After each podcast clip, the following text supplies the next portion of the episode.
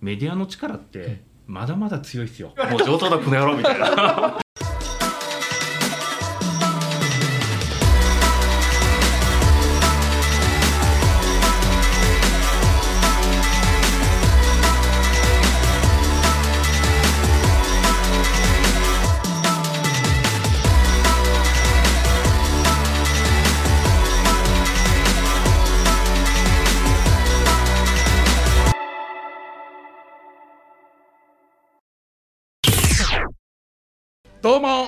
もカツメディアワークス村上隆でございます。さて今日から第1回目始まりましたメディア流ということでございまして、えーなんとあの大物キャスターが大物じゃないですよ。あそうですか？そうでもないですよ。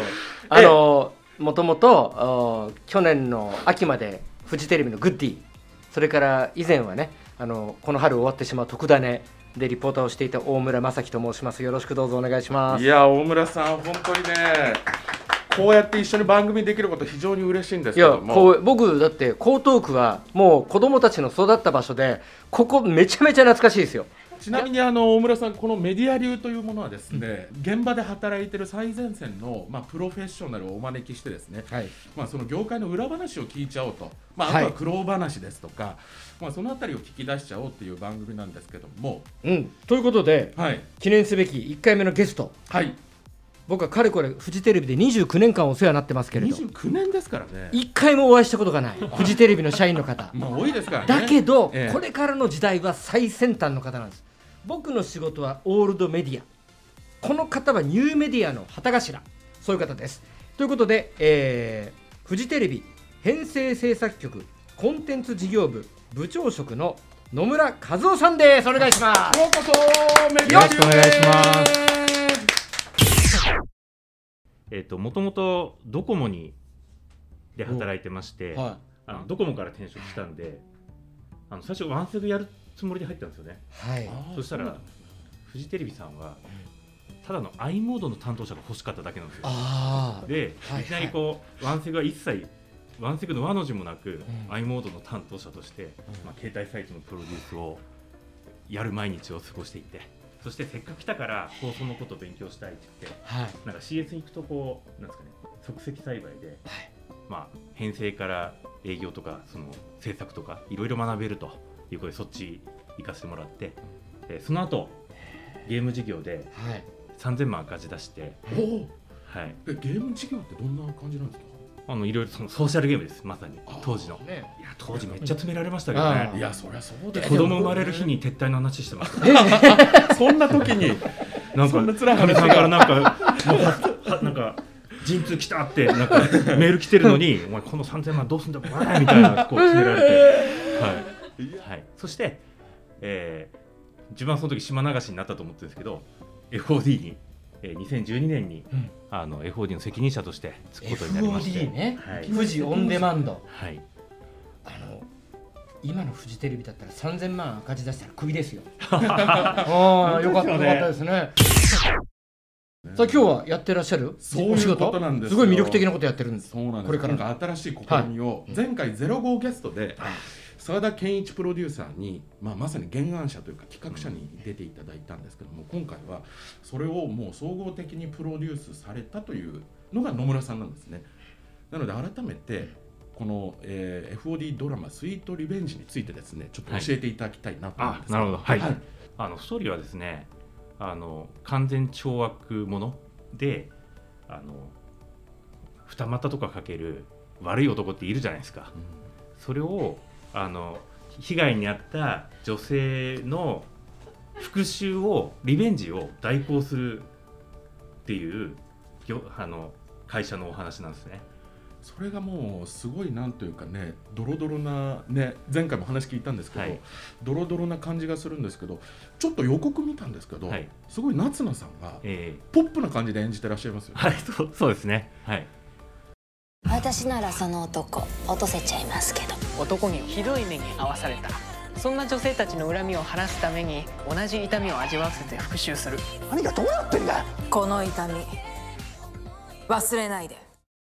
あの主人公の夏菜さんはそのスイートリベンジ社っていう会社の、まあ、社長なんですけどあの相手のことをちょその悪い男のことを調査して、悪い男の好みの女になりきるんですよ。うんなりきってうん。惚れさせてぶった切るみたいな。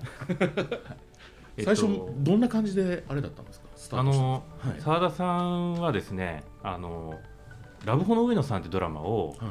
あの一緒にやってたんですね。うん。であの次なんかやりたいねって話をしてる時にあの実はこういう企画ありましてと見てくださいって感じであの企画書をいただいたんですよ 今日ちょっとその企画書をプリントアウトして素晴らしい。持ってきたんですけど、えー。これこちらでです。ねすじゃんえそう。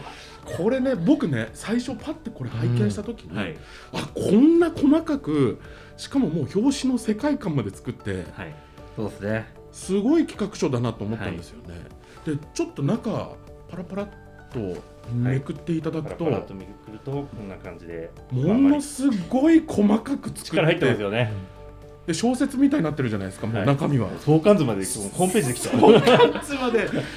で第1話のストーリーみたいな。これすごいなと思ったんですよ、でこれ最初に見た時の野村さんの印象っていうかどうだったんですか？これあのい澤田さんの最初の説明が僕の経僕の経験をみたいに言ってきたんでそうですよね、うん。あの、まあ、失礼な話ですけどいいおじさんじゃないですか。そうですね。いやまあ50半ばのいいおじさんですからね。なでもいいじゃないですか。いい年の取り方をされてる方ですね、そうそうですね。であの嘘みたいな。そんなわけないでしょとか思ったんですけど。おっさんがと、ただわけあるかと、ね20年ぐらい前のうんバブルの時の話っていうんで、まあ多分澤田さんも相当イケイケだったんだろうなみたいな、でまあでも多分これで相当な恋愛のトラウマになったらしくてこのきっかけで、でいまだに独身ですからね。このトラウマこのトラウマかどうかわかりませんけど独身なのは事実ですよね。あのなんか当時の彼女の方にお伝えしたいですね。復讐できてますよって。でもまあまあまだ独身ですと。実はとはいえでも人間20年経つとさ話って面白い方に持っていけるじゃない、うん。あのなんていうのかな、もう20年経ったら時効で、もうもう傷つかないし、はい。でもそれを面白い風にねあの若干こう盛りながらねで熟成されたお話がこの「スイートリベンジ」だと思うんで,、そうですね。はい。でこれタイトルが失恋の痛みを知るすべての女に送る」ってあるけれど、これ実はね男が読んでも面白いんですよ。うん。すよ。この男もどっかで似たような経験あるし加害者被害者別として、そうですね。このやっぱりここってやっぱ騙し合いというかね、うん。みんな男と女がいる限りそのドラマってどこにでもある話なんで、だからねみんな食いつくような気がする、うん。実際これフジテレビでね、はい。漫画出してるわけでしょ、はい。だから原作もフジテレビ初で、ええ。漫画でドラマっていうとはい富士の歴史の中で全てをねパッケージものとしてうん。出せるって僕聞いたことがないんですけどど多うです分か初じゃないですかね。すはい。ごいですね。じゃあ漫画書いてないですよねそもそもやっぱり。ですよね。そうですよね。オリジナル脚本っていうのありますけどね、うん。はい、つまりインディーズレーベルで丸儲けっていう話を。まさに。お、うん。中切り込んだ話を、中間作手の業者がいないので、うん。あの出版社もフジテレビなんで、うん当たれば全部ゴールデンボンバ当たれーばですよ。ゴールデンボンバー。ゴールデンボンバー。すごいですね。ゴールデンボンバー。夢だけは見てます。これそれでいいじゃん。3000万のねあの当時のほろ苦い経験のチャラになるし。そうですね。3000 3000万のゲーム事業。そう。はい。ついに野村さんそれを取り戻す時が来ましたね、取りもね取り戻したらいいですよね、ここれは FOD ははい。888円のはいはい。お金必要じゃないですか、ええ。でもこれ地上波で最初見られるんですって？あそうです、うん。あの全部で6話制作するんですけど、12話のこのまさに漫画の一巻分のはい。内容を22日の、はい。あの深夜に1時間枠で放送します1時。夜中の1時ですね。1時5分。1時5分にフジテレビで、フジテレビで、はい、で12話分が放送されてはい、で3456見たかったら金払えって話。まさにそうです。あのストレートに言いますね。もう言っちゃうと、え3話を22日のタイミングでは配信開始してしまうので、うん。まあ、放送を見ていただいて、はい。あ面白いと思ったらもうすぐ3話に入れますし一応あの初めての時はクレジットカードで登録したらあの2週間無料で見れる。ん無料でで、はい、やっぱり狭いなんだかんだで狭い世界じゃないですかそういうクリエイターの世界って。いや自分のあの後輩がはい。D マガジンの当時課長をやってて、え自分 FOD が雑誌動いてたのをやっぱさしおバレちゃってるんですよね。で突然飲み行きませんか？って言われて、ええ。六本木のとある飲み屋で、ベルベルに酔っ払った時に、もう潰しますか？らって言われて後輩に言われもう上等だこの野郎みたいな。そういう裏側ではそういうことをやってる、えー、あー面白い、はい。でもいや。DTV と一緒に、あのドラマ作ったりもするしてるんですよ。でそれを PR するためにわざわざため池山王駅に広告打ったりとかドコモの本社があるはいそれもうドコモさんともやちゃんとやってますよみたいな、はい、へそういうなんか本当リベンジ合戦みたいなもんなんですね。スイートじゃないけれど、はいスイートじゃない。けども、まあリベンジってわけじゃないですけどね。うんだからあのもちろんライバル関係にもなったりしますけど、でもドコモのキャリア決済使ったりもしますし、なんで協業ししてる部分はたくさんあるんですよ。へちょっとライバルの話になっていくんですけど、はいはい他社もええ。たくさんやってるじゃないですか、はいはいはい日テレだと Hulu があったりですとか、えーテレ朝だと ABEMA があったりですとか、この辺りの他局のこのいわゆるネット戦略というか、オンデマンド配信番組戦略というかその辺りどういうふうに見てますか？一瞬完全に抜けたなって思ってたんですけどやっぱ、あのフルをやっぱ日テレが買ってからすごい潮目が変わったなっていうところありますよね。えという言うと？あのフルって当時60万人ぐらい確か会員いて、ねま、多分それを日テレがもう丸々買い取っちゃうっていう結構なんか負債ごと買い取ったのかわかんないですけど、多分数十億規模規模のお金を出して買うわけですよ。そうですよねあれよくやったなって思いえますよね。利益出てなかったと思いますあの時全く出てないですね。そうですよね、はいそうなんですよ。で、まあただ日テレはもう覚悟は違ってましたよね。それでもうどんどんいろんなところにもうあの広告も打っていったし、まあテレビとも思いっきり連動してきましたし、そうですね、はい。今日テレの番組見てるとまさにそういう続きが Hulu でって多いですもんね、あれもやりすぎだと思いますけどね。規模としてはなんか Hulu は日テレのイメージじゃないですか、はい。で ABEMA がテレ朝のイメージでしょ。ですね。はい。で FOD は富士のまあイメージで、はい。まあ、実際そうなんですけど、割合数字の割合でいうとね、はい。何対何対何っていうのがあります、おうん、切り込みますね。だってさっき100億っておっしゃってましたけど、はい。100あでもフル億なんて金額。さん多分200 2倍？フルさん多分200万20 250万ぐらい買えるのかな。なんでもううちの多分2.5倍ぐらいはあります。2.5倍、はい。でアアベマは、アベマはは売り上げの規模大きいですね。多分100万人ぐらいもううんあの有料会員いますんで、ちょっと違いますからね。アベマはまたチャンネル、あとまあ各社微妙に違いますからね、ただアベマはすごいですよね。うん。だって200億毎年赤字を垂れ流すんですよ。いやーそれは考えられない事業ですよ、それいやそれやらせてもらえればねう、うちだってなんかすごいドラマ作れちゃいますよね。ん だけど3000万の前科あるからね。なかなかそれをね言えないですよね。引っ張りますね3000万の。うん今ねテレビに就職するっていう、はい。でも依然としてやっぱマスコミってうん。強いじゃないですか、はいはいはい。あの希望者も多いし、えででも実際入ってみると辞めちゃう子がすごい多いんですよ、えはいはいはい。もうすごいの可愛がってたディレクターが、フジテレビ入ったのに辞めちゃうっていう。今普通やめるかよそんな。ことないですね。ローカルなんかもっとすごいじゃないですか。地方なんかも、あのある程度ノウハウ覚えたらね、うん。編集できる東京の会社に行きますっていうわけ。へそれ給料もいいって言うんですよ。は。でじゃあねそのフジテレビっていうこのやっぱ大きいテレビ局で、はい。これから夢をこう持ってね仕事をするっていうモチベーションってどういうところにあるんですかね、なんかまあねいろんな夢があって辞める人がいるんで、うあの全部が全部ダメとは思わないですけど、あのメディアの力ってまだまだ強いですよ。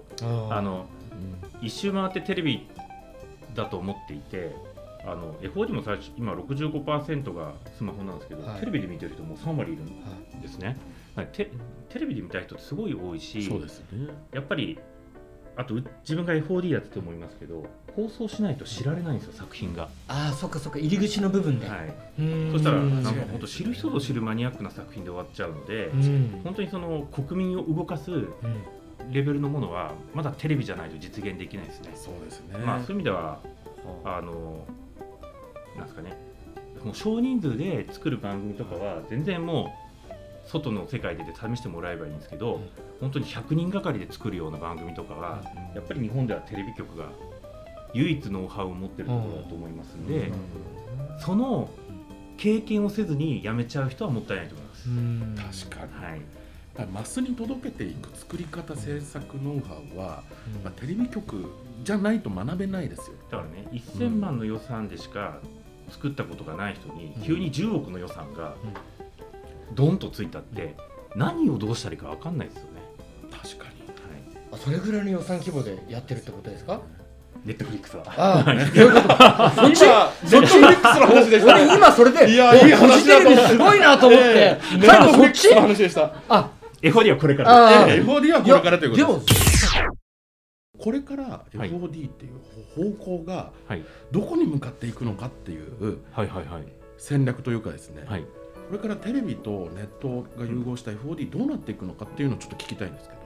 なるほど。はい。あのー生活に密なんですか密接なものなんか空気のような存在っていうか当たり前のようにある存在になりたいと思ってまして、そういう意味では今コミック雑誌あの、まあ、動画というジャンルで展開してますけど、もちろん種は動画なんですよ。で今6万本のラインナップとかあるんですけどこれはまあどんどん増やしていって、あのドラマも年間10本ぐらい作って10作品ぐらい作ってるんでどんどん作ってるんですか作ってます、はい、へすごい。どんどん投入していきたいと、うん。その上でコミックとか雑誌とかもしかしたらまだ世の中にないものをどんどん吸収してなんか大きななんか経済圏みたいな FOD 経済圏みたいなものを作っていきたいなってちょっと思ってます。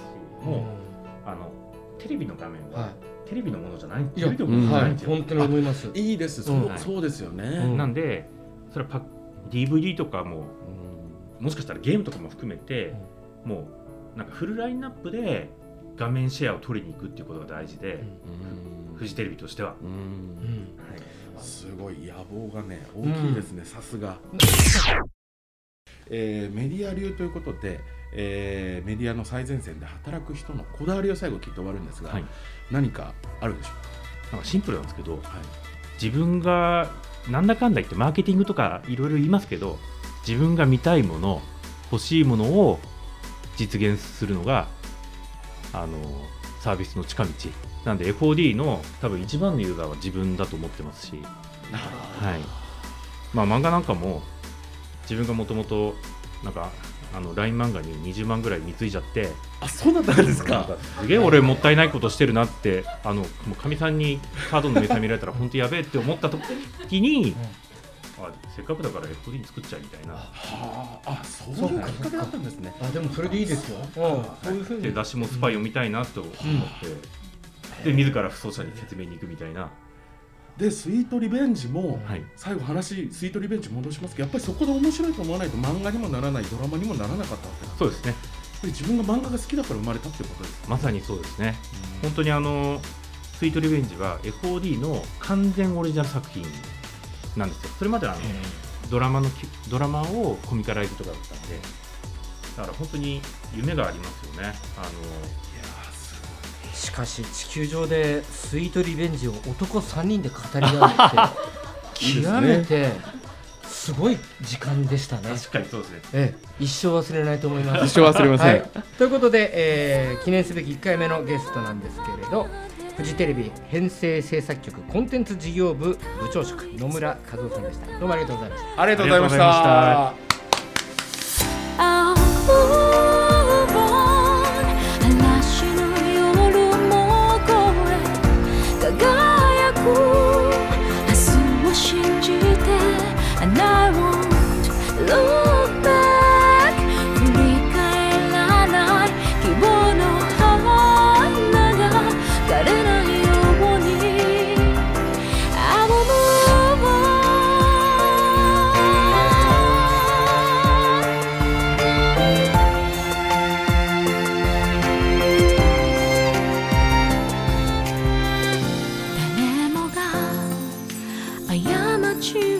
繰り返し道につまずいては見えないゴールを探してそう空に叫ぶけど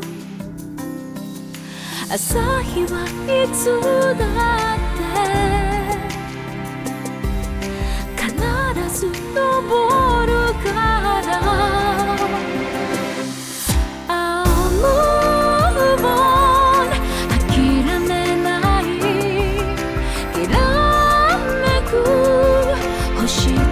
主に導かれ I'll be strong 強くなれる。私だ